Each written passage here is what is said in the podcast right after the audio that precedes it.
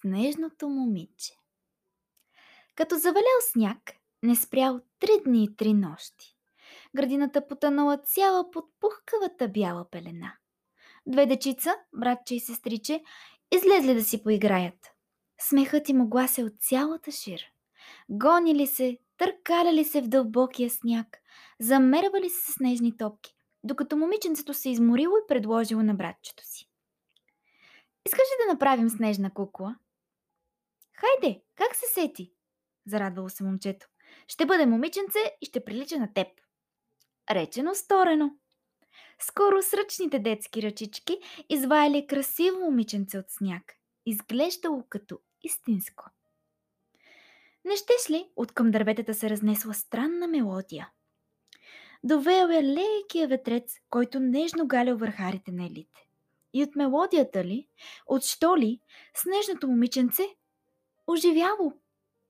Буските му прозовели и то се втурнало да играе заедно с братчето и сестричето. А мълчуганите много се зарадвали на новото си другарче. При вечер бащата на двете деца се върнал от работа. Като видял момиченцето, рекал си.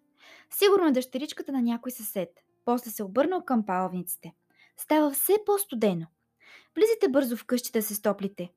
Снежното момиченце се смутило и поклатило отрицателно глава, а мъжът го хванал бащенски за ръчичка и го повел към дома си. Как да те оставя навън? Та ти цялата си се вледенила. Снежното момиче не посмяло да откаже и тръгнало след него.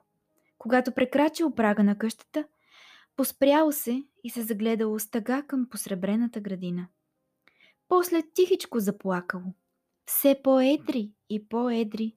Сълзите се търкаляли по буските му, а то ставало все по-прозрачно и по-слабичко, докато накрая се стопило. Така снежното момиче се превърнало в една голяма сълза.